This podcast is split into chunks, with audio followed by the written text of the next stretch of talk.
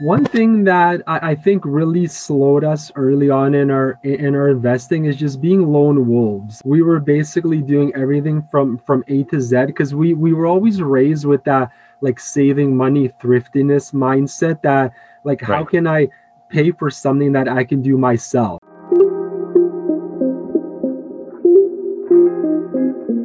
Welcome to the Golden Nuggets of Real Estate Investing, a podcast dedicated to helping you achieve financial freedom through real estate. We'll be discussing the most important lessons, or better known as the Golden Nuggets of Real Estate Investing, entrepreneurship, and personal finance with new and experienced investors to help you get into real estate investing or scale up your portfolio. So make sure to tune in. What's going on, everyone? It's Ross Nadai. I'm a real estate agent, an investor, and host of the Real Estate Golden Nuggets podcast. I have an amazing episode full of golden nuggets for you. If you like this podcast and gotten any value out of it, please share this far and wide to reach as many people as possible. If you are listening on Apple Podcasts, please leave me a five star review. If you're watching on YouTube, leave me a comment, like, subscribe, and hit the notification bell so that you can stay up to date on the most recent episodes.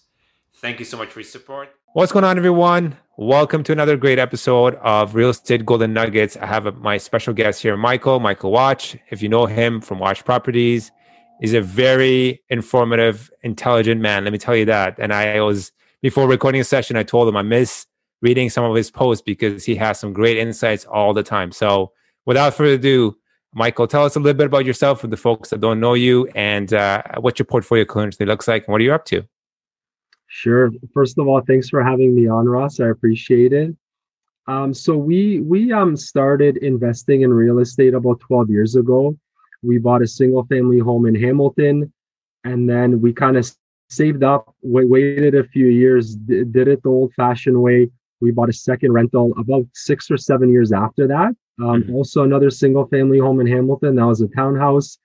And then we um, came across a real estate agent that was investing in the Niagara region. So since then, we have moved our in investing and, and our efforts to St. Catharines and, and Welland. We've since sold those first single family homes. And now we mainly um, invest in the BRRRR strategy, doing um, single family to two unit or legal three unit conversions. We have one one last single family home that we are in the process of converting as well in our portfolio.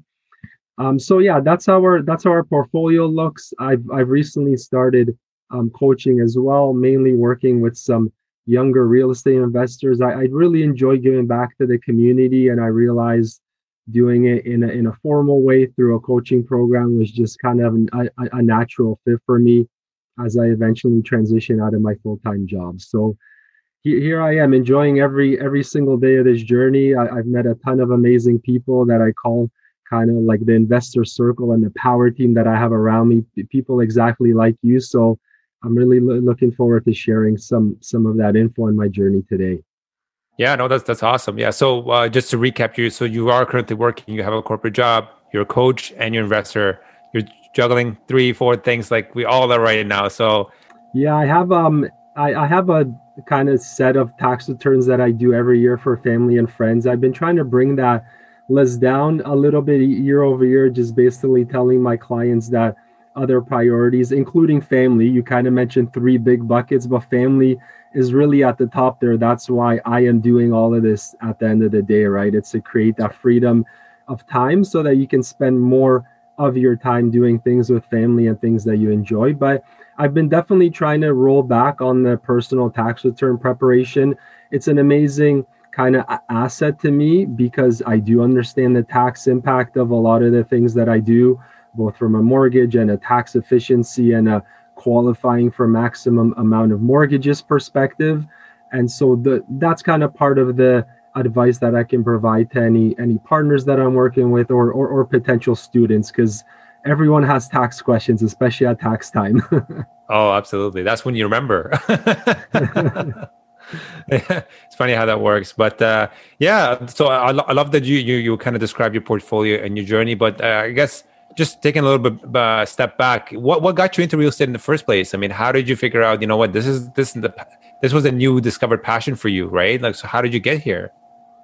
Yeah, I, I never wanted to be a landlord or a real estate mogul or, or anything like that. Um, when I met my wife about 13, 14 years ago, she owned two like really small, kind of dingy townhouses in Hamilton at that time. She had really been set up like really well from a mindset perspective by her parents. They helped her buy both of those properties, and we actually moved into one of them when we mm-hmm. met, and, and we soon sold the other one. So that was kind of my initial initiation into like having a rental property and and having tenants in there. So once once we sold that other one, we were kind of back at square one, and that's when we decided soon after to buy the first property in Hamilton. But like a lot of people, um, if there's no one around you, like family or friends, we kind of stumble into it, and and that's what happened to me. And and for the first, honestly, like seven to eight or, or, nine years, we had no idea what we were doing in terms of like understanding the rules or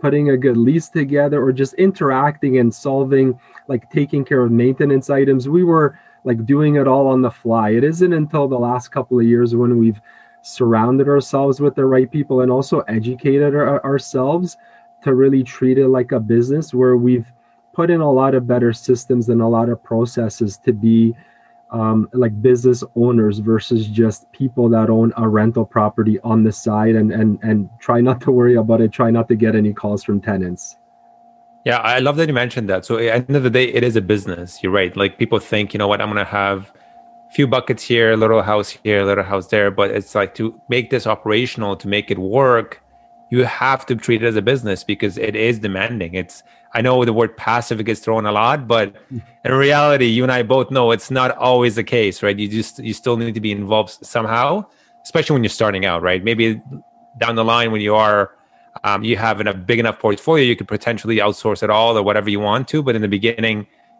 and I think it's good because you get a little bit more hands-on experience, and you are you do need to be involved, in my opinion, uh, when you do get started, right? So, uh, with that said, I mean, are you self-managing currently your portfolios? We um still self-manage two of our properties, and we are transitioning into using a property manager. I've really focused on delegating as much as I can this past year as we truly want to get to that next level of of, of scaling our. Mm um, business and our portfolio of, of properties. So property management is definitely one area that I've been I've been really happy to de- delegate so far on one of our properties. And as we stabilize and finish rentals on every property going forward, we will look to use property manager for that too. It's just um not only like a time free up, but a mind and energy free up as well, knowing that I don't need to worry about listing the property, organizing showings, do, doing the showings. Even if I had people helping me, it's a lot of work if you've never done it, especially when you have multiple units in a house, like two units, three units. Um, so I've done it for years. I enjoyed it. I felt like I was really good at like choosing right tenants and making sure that we gave over our, our units to tenants that like aligned with our values and and that would take good care and and and pay the rent. And we in turn would always repair things and treat them well.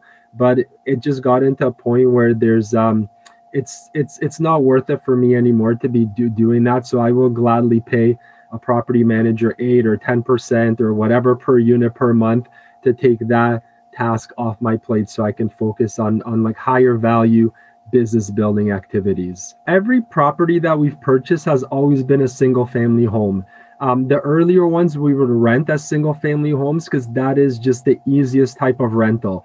They were like nice newer properties. There was very little maintenance upkeep. Like uh, sometimes we would go a year, a year and a half without hearing from a tenant. If you place the right tenant, you kind of set it and forget it, right? That is truly as passive as real estate investing can be if you set things up right. Since then, we've really focused on buying single family homes that we can add value to right so they're they're typically outdated they are set up to legally allow for two or three units based on the city that we invest in or the zoning or the area in the city. So we currently have um, three projects on the go. One is really close to being finished so i'm excited after about five months to be able to hand that off to the property manager and start getting some rent.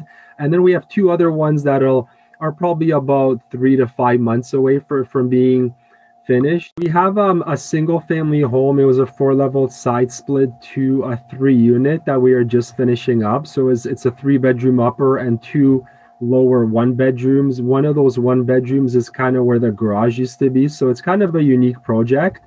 There's yeah. a couple of cities that um, allow three units within um, a single family home dwelling. There's going to be more cities that come online with the passing of, of Bill 108. Once those additional cities get their bylaws to be in line with with bill 108 which is kind of mandating similar to how we saw all the cities needing to allow second suites a few years ago. Now mm-hmm. if the house allows for it like if there's enough square footage and you can add in another door like a separate entrance um, that'll be kind of like the trend i think going forward as there's a need for a lot a lot more housing in these cities. Um, yeah so we, we are finishing that one up we have a duplex conversion in St. Catharines, which it's our first one there working with that city. So we're kind of a, about a month in now, and and and we're hoping that that one will be maybe three to four more months. And then we have another duplex conversion in in Welland again, which um which is a pretty big project. It was a property that we bought pretty much sight unseen. I had received a video from my real estate agent on that one. We knew there was going to be competition. We just went in with our best number, mm-hmm. and the actual highest offer ended up backing out because it happened to be on the day when the provincial government made an announcement that the, the construction trades were going to be shut down for a period of time. So they kind of got cold feet because I guess they had plans of re- renovating it. We, right. we, we were kind of called that night and we ended up buying that one. So yeah, a couple of different types of projects. Um, we I, I felt more like a renovator than a landlord for the last little while because I feel like I have all of these units in transition ready to be stabilized, but it's okay. I've dealt more with contractors than, than tenants in the last 12 months, which is uh, fine by me. yeah, no, definitely. And I'm sure once they're all said and done, it'll, it'll pay off for sure. And then we are also in the process of looking at that next level kind of um, we have some some jv partners that want to passively invest with us. Some are interested in smaller apartment buildings so something like 6 to 10 6 to 12 units. So we are kind of actively shopping around for that. And then we have we have one or two jv partners that want to do what we've been doing which is getting a lot more harder to do in this crazy market these days no matter what city you look at. But there are still deals out there if you if you know how to find them and if you ha- have the right people around you kind of helping you find those deals. So yeah we're going to keep on kind of aiming to stabilize all of our properties and then continue growing see how many more mortgages the banks want to give us. Yeah. um, but also moving towards some of those bigger purchases where your, your personal credit does not matter as much. Then it's really based on the asset that you are buying. So whether I have a full time job or not, um, that allows us more flexibility. I've really focused on buying as many properties as we can personally and refinancing them while both me and my wife have our full-time jobs and that T4 income because that's what banks love. And once right. one one or both of us drop off from those jobs, then we're going to be looking more toward joint ventures in the future, um, as well as the coaching. As the coaching, I really, I'm really enjoying what I've been doing for the last few months, and I really see that as a kind of next step in my career um, in this real estate investing world as well.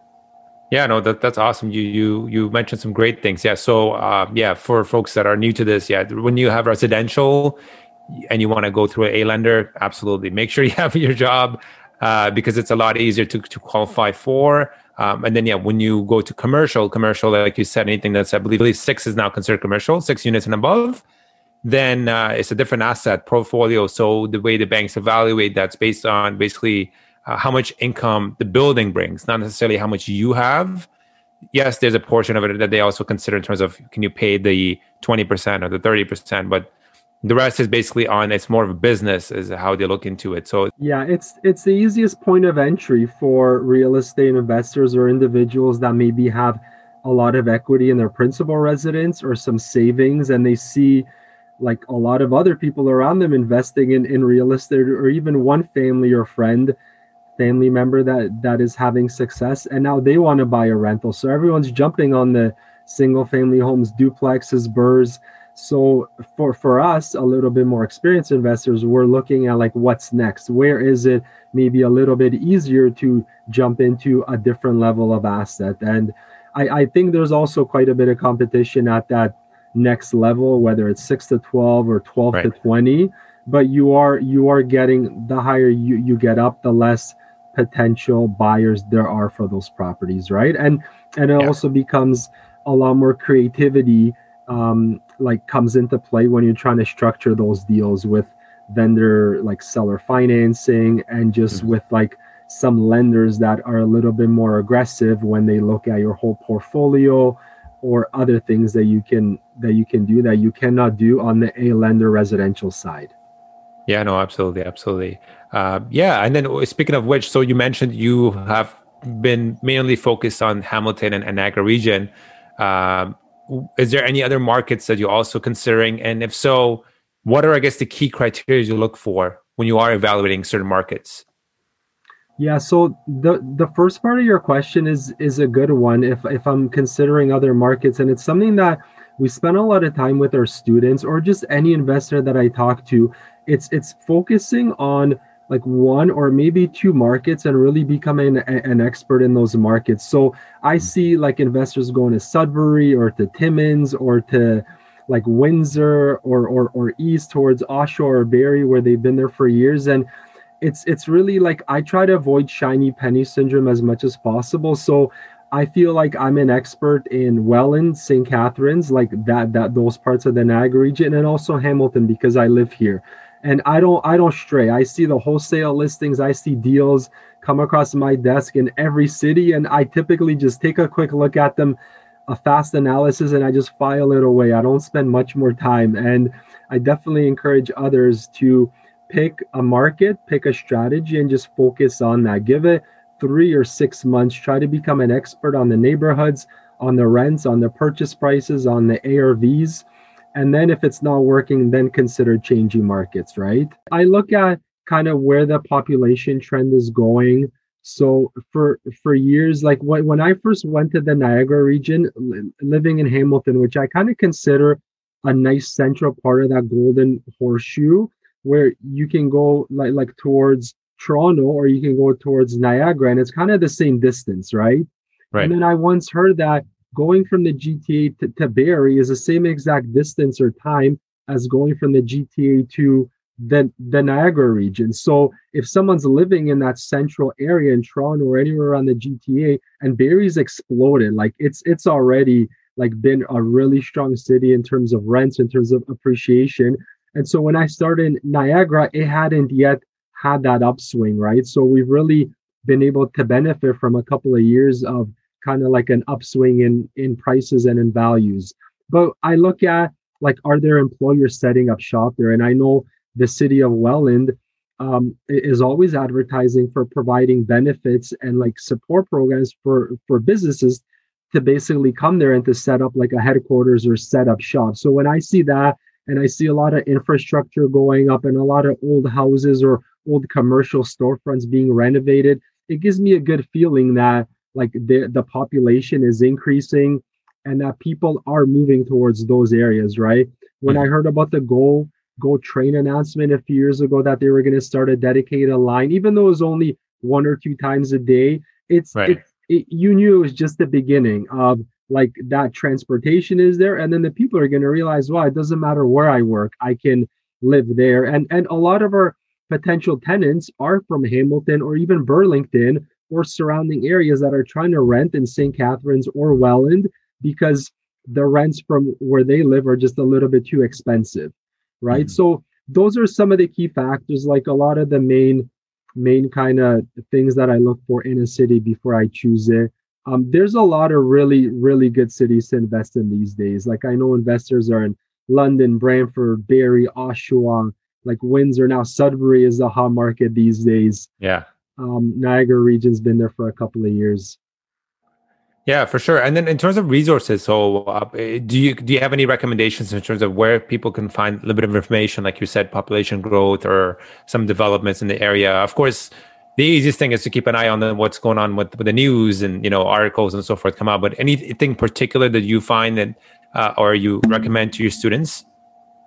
Um, definitely, you can Google a lot of that information, find it on the on the city websites. But I I, I prefer like actually looking into some of the Facebook groups or the Instagram like info that is available when you're following an investor in that area and just r- really connecting with agents, with investors, with property managers, with people that are touching properties in that city already just mm-hmm. to get like a boots on the ground overview of what are they seeing there? Is there like what, what types of tenants are coming there? What types of big money is coming there? That's what i kind of value more because it's more real-time information right?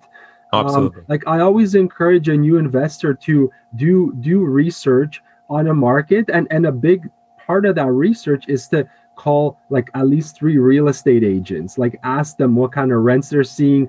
Um, i like some of the cities that I invest in, I've seen maps where it's like, stay away from this area. This is the good area. This is the B neighborhood. This is an area that's up and coming. So if you buy a rental here in the next three to five to like seven years, if you're okay kind of swallowing some rough times, you might see a good level of appreciation, right? So like yeah. that, that type of education is the best one. I feel like a lot of people on social media are just very forthcoming with that info like when people reach out to me and ask me about the Niagara region or Hamilton, I always share or I connect them with the with the right people that I know, with a contractor, mm-hmm. with an agent, with a property manager, whoever it is, right? Right. Yeah, no, no, that, those are valid points, and I, I love that you just mentioned that. So yeah, it's basically reaching out to network. I think that's the most lucrative way of trying to surpass all the fluff and try to get to the to the main uh, resource. And uh, you you and I both know our community is so uh, giving. It's absolutely amazing. So there's no reason for you not to speak to somebody and reach out to them if you have any questions. Yeah, one of the things I wanted to um, you know bring you on here and, and, that I can illustrate for for folks that are new is it's just a quick uh, calculation. I know we we talked about earlier, right? And uh, would you mind sharing with us, I guess, how you analyze a deal and perhaps go over one of your deals? Sure, Green. Um, deal analysis is, is something that I also like share a lot with, with with students or with other investors. It's really like a muscle that you just need to constantly work on. Um, many newer investors, I find, just haven't analyzed enough deals on their own, and or, or and or they haven't been been able to like analyze deals with more experienced investors together just to learn like here's what a good deal looks like here's what a really good one looks like here's a so-so one and then this is one that you definitely stay away from right? Like we are bombarded with a lot of so-called deals these days whether they're on market off market. And it's really a matter of like training yourself to know like at, at the spot that that that good deal. And the only way it happens is through practice right? So i've Absolutely. i've had like multiple really good agents slash other investors in my life over the last few years that we are constantly flipping properties back and forth. Like when something either hits the mls or it comes through email from an off market lead um, we are like sharing what we think about it. And and and a couple of these people are like really really strict on their number requirements. So we know that when we both kind of feel like it's a good deal it's a really good deal right? Right But um, for a, for a newer investor, I'm gonna bring it up here. One yeah, of the please. things that I that I truly believe in is just keeping things simple as much as possible because it is it is so easy to overcomplicate things and to like be looking for the right template or be like making sure that you don't miss any numbers but at the end of the day you just want to have a pretty good idea because you should be analyzing multiple deals every single day um, you just want to have a pretty good idea of whether you should be passing on a potential deal or analyzing it further and reaching out to the seller or your agent to ask more questions, right? Exactly. So, um, one of the things that we do is, uh, especially BRRRRs, because that's what a lot of investors are are looking at these days. I like to do this kind of napkin math, and hopefully if you've done enough uh, enough of these and you have a pretty good idea of what the rentals are for these types of projects you could almost do it in your head right? So mm-hmm, here mm-hmm. here's an example of one. This is kind of a pretty standard deal that we were seeing maybe a month ago like 6 to 12 months ago before the market has really shot up in the Niagara region. But if you purchase something for 400,000, you have to put the 20% down. So this is 80,000 out of pocket, right? And you get a mortgage for for 320. Land transfer tax, legal costs and some other miscellaneous closing let, let's say it's about 5000 it could be like six it could be five and a half let's just keep it simple um, mm-hmm. renovation costs including holding right there's going to be utilities there's going to be interest mortgage payments so it depends on how much like every property is different and it depends on what you're doing in the upstairs unit. But if a basement is costing you 80 to 100,000 like if it's a total gut job and let's say you put a little bit of money upstairs 10 to 15 and you have some holding costs let's just use 120 and then let's say that the appraisal you bought it for 400 you put in 120 and an appraisal comes in at 550 so you're going to get a new mortgage for 80% of that which will be 440 so the, the new mortgage minus the old mortgage means that you, the bank's cutting you a check for the difference between those two. So you're getting 120 back. So i always like to have this kind of column. Here's money that's leaving my pocket during these let's say four to six months of the duplex conversion that I'm doing. And then right. here's money that's coming back to me. And so at the end of the day, I basically got all of my rental costs back.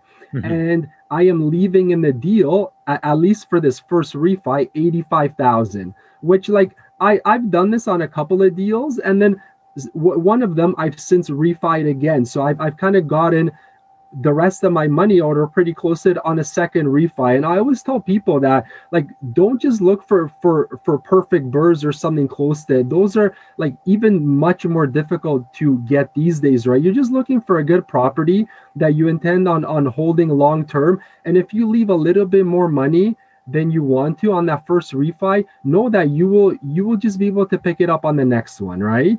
Exactly. Yep. um and then and then in, in terms of running the numbers um per month so this is kind of like the balance sheet here and then mm-hmm. this is the income statement right and then a, a lot of investors that i talk to they are not sure about what type of ROI they should be looking for on a property. And it, it, really depends on the strategy. It depends on if you're more of a passive investor and you are okay with a lower ROI, you will park your 100,000 or your 150,000 as your 20% down payment in the property and just let it like earn you like passive appreciation slowly pay down the mortgage and maybe a little bit of cash flow each month. If you're okay with that, you might be fine with a lower ROI. If you're right. a BRRRR investor that's trying to recycle your, your money faster because you want to scale, you're probably looking for something higher because you want to refi as much of this cash left in the deal on that first refi as possible, right? So, mm-hmm. anyways, here's a here's one of the most recent duplex conversions that we completed. Um, so some of the some of the items here. So yeah, yeah why don't we start at the top? We are getting um, 1800 and 1500 plus hydro for the upper and the lower here's here's the new mortgage at the at the 550 mortgage amount if we do it over 2.2 percent and the property taxes and insurance um, i always estimate in the region that i'm investing in about 300 bucks a month it just seems like like yeah. it's a nice conservative amount usually we come in about 250 275 but when i'm running pro formas for myself or for a potential partner i'd rather like be a little bit more conservative and have things come out better in the end, right? Absolutely. Insurance, we're, we're landing in the 100 to 120 dollar range for a duplex. I put in 125 utilities. So in this case, we're paying for the water and the gas and the hot water tank rental. I find in these duplexes, e- even in a triplex per month, and, and I usually cap this in my lease at 300, but I find that all the tenants combined end up using about this much for those if, if for the utilities they all set up their own hydro accounts property management for for two units i find it's either like 8 to 9 8 to 10 percent or hmm. some um, property managers are charging like per unit it could be 100 or 125 per unit right so i put in 250 right. and then vacancy and repairs re- if you've totally renovated a property, you probably shouldn't have too much repairs going on for the first little while. I still put in a small amount here. And then vacancy, like all it takes is one turnover for you to lose a month. And, and, right. and that eats into your cash flow quite a bit, right? So even mm though we're not planning on it, the actual cash outlays every month for sure are going to be these four because some people self manage, so they're not going to include the rest of the costs right? But i like to be as as as realistic as possible and as conservative as possible. So in terms of the roi it's it's the three three numbers right? It's your total cash flow which is basically the the rent minus all of these expenses times 12 Yeah. So in, the, in, this case, for folks that don't have access to the screen because they may be listening in, so what we're seeing on our screen is is the monthly rents right now. It's about 30, uh, 3,300 and the expense, everything that Michael described, is a total of 2,760. So that's what we're seeing here right now. That's basically what's left over after uh, basically uh, taking into account the expenses from the monthly. Yeah, perfect. Yeah. And, and, so when we're running our, our, our, our ROI, the cash flow will be about 6,500. Our mm-hmm. mortgage pay down based on the mortgage calculator will be about 10 and a half thousand. And the appreciation, I use 3%. You could use two or four. We've had a lot more recently, but I like to keep it pretty low. That yeah. appreciation will be 16 and a half thousand. So if we add up the 6,500 the 10,500 and 16,500, we get a total return of about 33,500 divided by the cash left in the deal, which was 85,000 before. And that gives us an ROI of about 39%. So like I, I look at a lot of deals and I've had students purchase deals recently and like if you get if you've included all of the expenses and like everything in there including the kitchen sink and you've you have all these contingencies and if you're anywhere between like 25 and 30 percent minimum roi it's a deal that you should look at a bit closer right especially right. if there's any other opportunities maybe for a third unit in the future maybe for some storage rental may, maybe one of those rents is a little bit under market and you could bump it up in the future or or if you just really like the neighborhood or the area and you feel like there's going to be above average appreciation I don't just focus on the one ROI number and because it's 25 or 30, I say no. I look at kind of like the entire big picture, how I feel in owning that property for the next 10, 15, 20 years in my portfolio. And can, if I buy that, can I still continue to scale and to have enough capital and enough like mortgageability room based on the ratios uh, when the bank runs them on me for me to keep on buying more deals? Right. No, excellent point. I, love that you mentioned that there, Michael. Yeah. So as as as uh, the market is getting more competitive daily, we are seeing that ROI number basically trying to uh, going down. The cap rate also is shrinking, um, but one of the uh, you know ways of looking at it, just like you said, is, is is what is your goal? I find that it's very helpful when you kind of drill that down into what is it that you're planning on doing. So if you're planning on holding on to the property at least for five years, given given the fact that there's always a natural turnover and, and even in just uh, uh, tenant profiles if something is undervalued right now someone's renting a two bedroom for 700 of course there's ways of you can potentially make a deal with the tenant. But if they even if they say long term chances are one or two years they pro- one of them out of the three let's say in a triplex will end up leaving. So that will help with your cash flow. And then it will it will by that time you have a mortgage pay down. You did have some sort of cash flow coming in. It has appreciated. So still a great deal. And I want to go back to your point earlier. I think one of the biggest flaws that, that uh, new investors have is they look at like the refi the first time and they say, "Oh my goodness, I have to leave eighty-five thousand dollars in a deal. Oh, that's not a good deal." They don't realize that have they held on to that property within, let's say, a year, they get given the crazy market right now and it has appreciated. The second time they refi, that eighty-five may potentially go down to forty or twenty. It doesn't like it depends basically basically on what's happening in the market, but um, getting a perfect BRRRR is coming a little bit harder and harder day by day. But to your point, I love that you're seeing the bigger picture and you, and you see that, oh, you know what? If this street is developing and there's going to be new uh, construction coming in, just in, as long as those things do it uh, take in, in, place, you're going to make money. You're still going to mm-hmm. make money. So you shouldn't just be blind and pass on everything if it's not a home run. You have to create some sort of value and think of the bigger picture if that's what you want to do. Yeah, and um, on the on the deal analysis I, I encourage all newer investors to reach out to other people to get help with analyzing deals so make yep. sure that you have an amazing real estate agent working for you somebody that maybe owns their own properties that mm-hmm. really knows the area and actually put the onus on them when you're walking through a property hey how much do you think this thing will cost in rentals what do you think the rents are going to be like uh, is this a B area? Is this an A minus? Is it a C plus? Like, tell me all of those things, right? Like, put the onus on them. And you really want to get to that point where you just feel really comfortable that you can run the numbers on any deal on your own and know this is like good, medium, bad.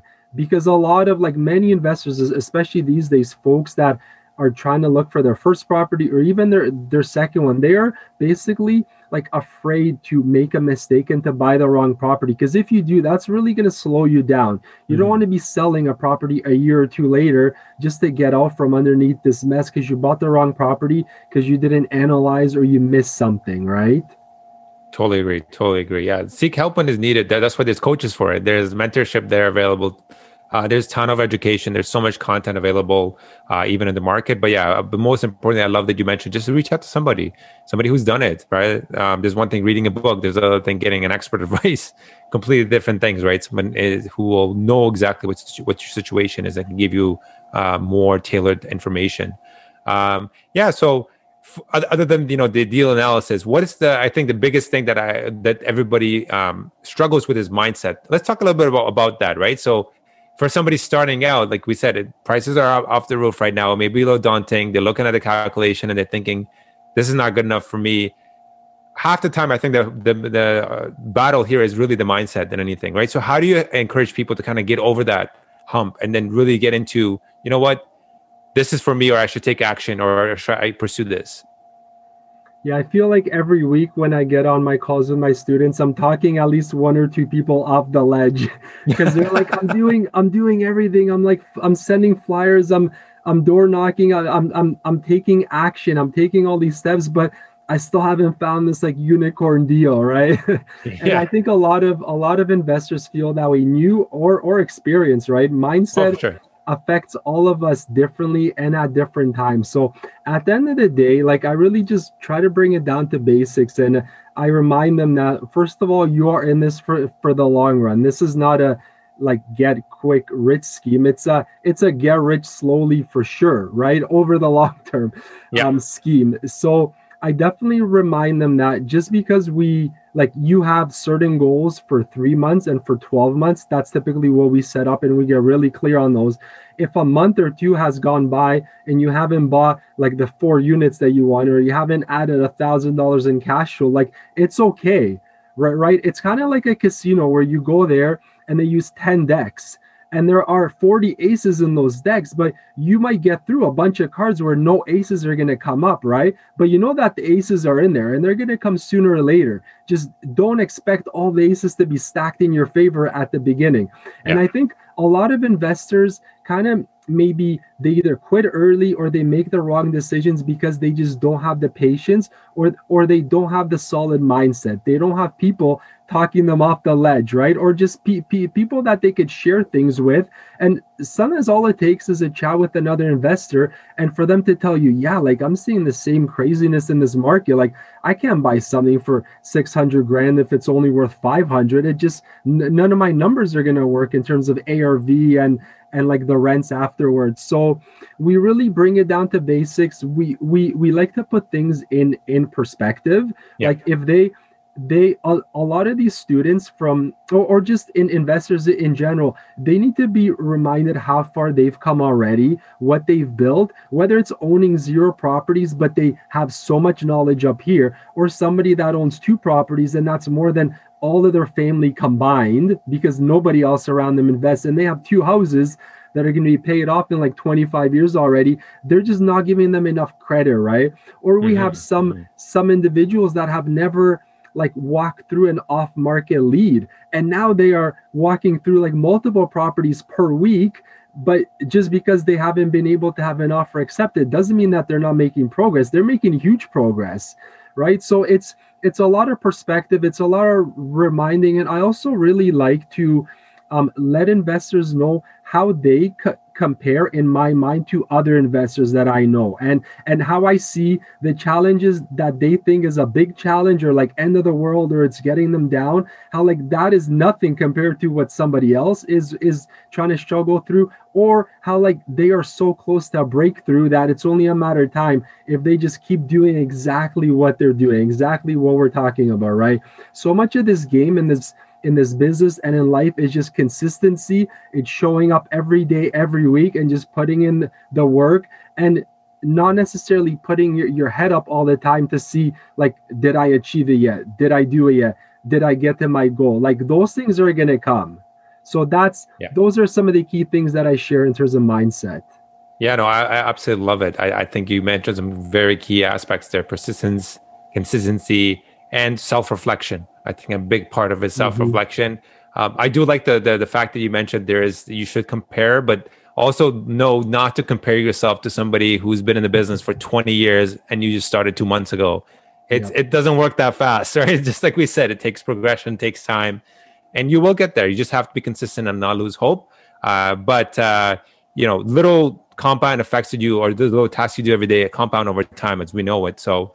Uh, yeah, I think motivation is a big, big factor, and it's and it's we all humans. We do have days when we don't feel our best and we think, oh, you know what, this is not for me or I'm not getting anywhere. But it just takes time. That's that's all I can say. I'm I'm in the same boat. I'm not where I want to be, and I know it's gonna take me I don't know ten years, five years, who knows, right? But you just gotta keep pushing. You gotta keep pushing. So as long as it's it is your passion, right? I, I think that's the biggest thing that I can give anybody an advice on is follow your passion. If real estate is a job for you, then don't do it.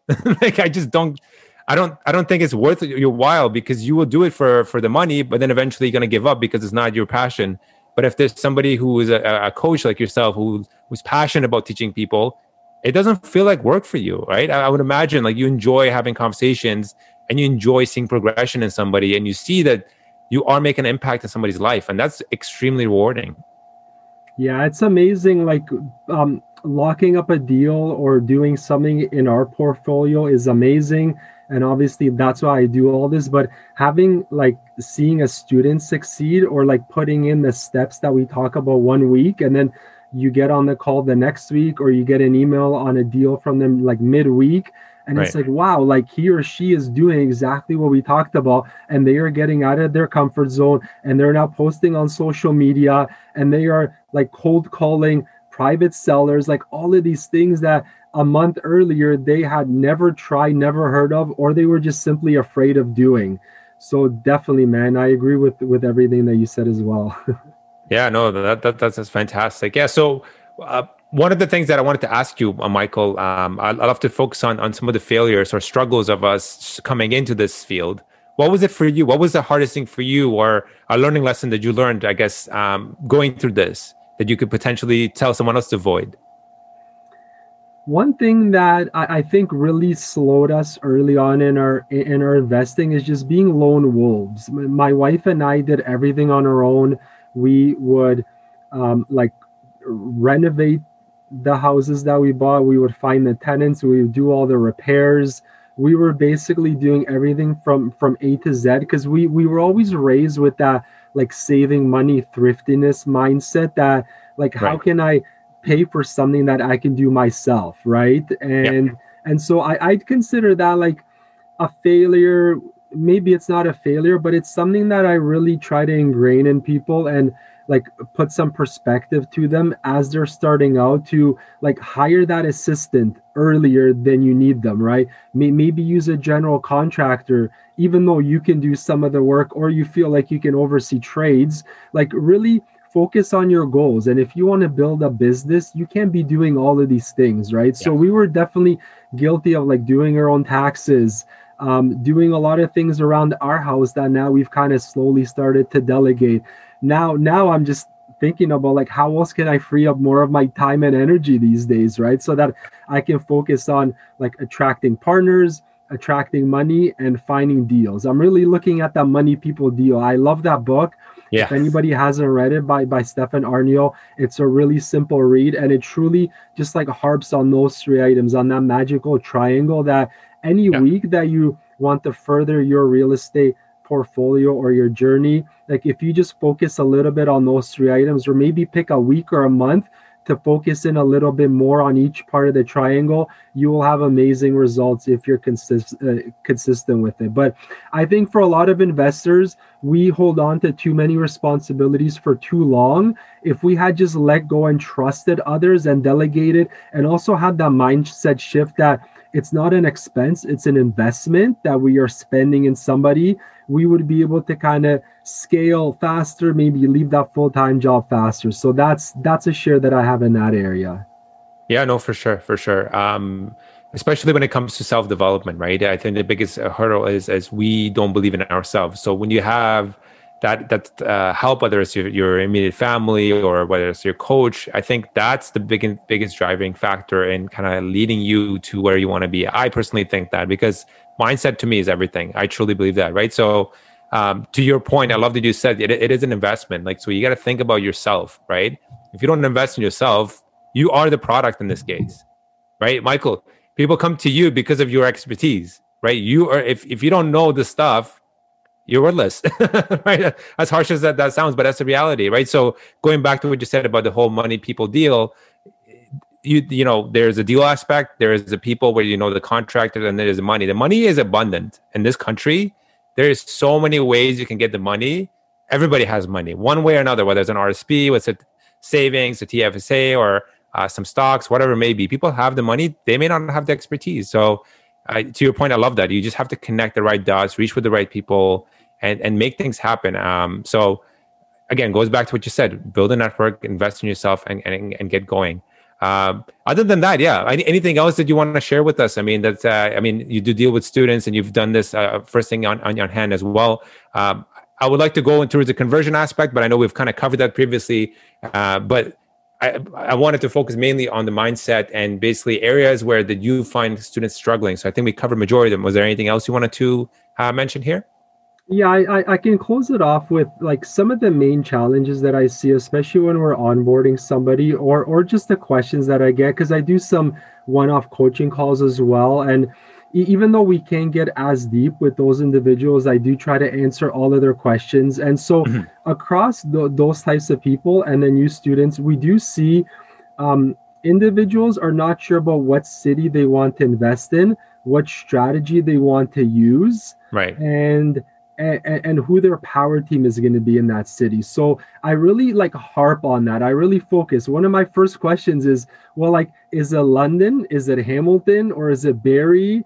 Okay, so let, let's just pick one city and a, and a secondary market as well. Like it might be London and St. Thomas or like one of the little pockets around there. Once we get that clear, then it's strategy. Like, are you going to be a flipper? Are you going to be a short-term rental person? Are you going to be a BRRRR or just a turnkey buy and hold? Because the it's so easy these days with, with, with social media. You could literally watch like a, a YouTube ch- um, video or, or or or a podcast or like hear somebody on a zoom meeting and you could be changing strategies every single week right absolutely so like, like it is it is so much like harder like like it's easy to say but it's hard to do it's just to stick to i'm a BRRRR investor i'm looking for bungalows in this in this city and I'm looking in a price range of like four to five hundred thousand. That's all I'm gonna focus in on. Every family member and contractor and person that touches real estate that I know, I'm gonna let them know that's what I'm looking for. I'm gonna let at least one of my agents know that's exactly what I want, and that's all I'm gonna like live and breathe, right? And then in terms of the power team, like who are the other people that you need on your team? Like, do you have an amazing broker? Because it's one thing to know the city and the strategy, but if you can't get the money or the financing for it because you are not working with the right person, like you need that lined up at the front end, the agent and the broker. And then like you could you, you could leverage those people, especially the agent, to find a contractor maybe through mm-hmm. their network or a property manager or like anybody else that you need. But answering those those initial questions and also understanding what like resources you have access to whether it's can I qualify for a mortgage today? Do I have a JV partner lined up and ready to go? Do I have all the HELOCs or the lines of credits that I need so I can fund my renovations? Or do I need like promissory note money or maybe some other private loans? Like kind of eh, having having a clear picture of those things especially as a newer investor is just so important. So i always encourage everybody if they haven't like answered those things clearly and actually written them them down so that they can act like in alignment with those goals every single day every week make sure that you are clear on those items. Yeah absolutely. No i, I love it. I love it. I get the most common question that people uh, ask is is how do I find a contractor? How do you answer that one, Michael? Yeah, it's all network. Like I found an amazing contractor that, that I use now through through Instagram. Um, I used another one before, which is like very popular in, in the community, and that was through word, word of mouth. I, I got five quotes on my first duplex renovation because I didn't know anybody, right? Once I right. saw five detailed quotes, I learned so much about each guy. Like I knew that the guy that took like two weeks to give me the call. he's probably not the one I want to use. Another guy, there was some people that were kind of like not sure if that's a person I should be using. Okay, like there's another one off the list.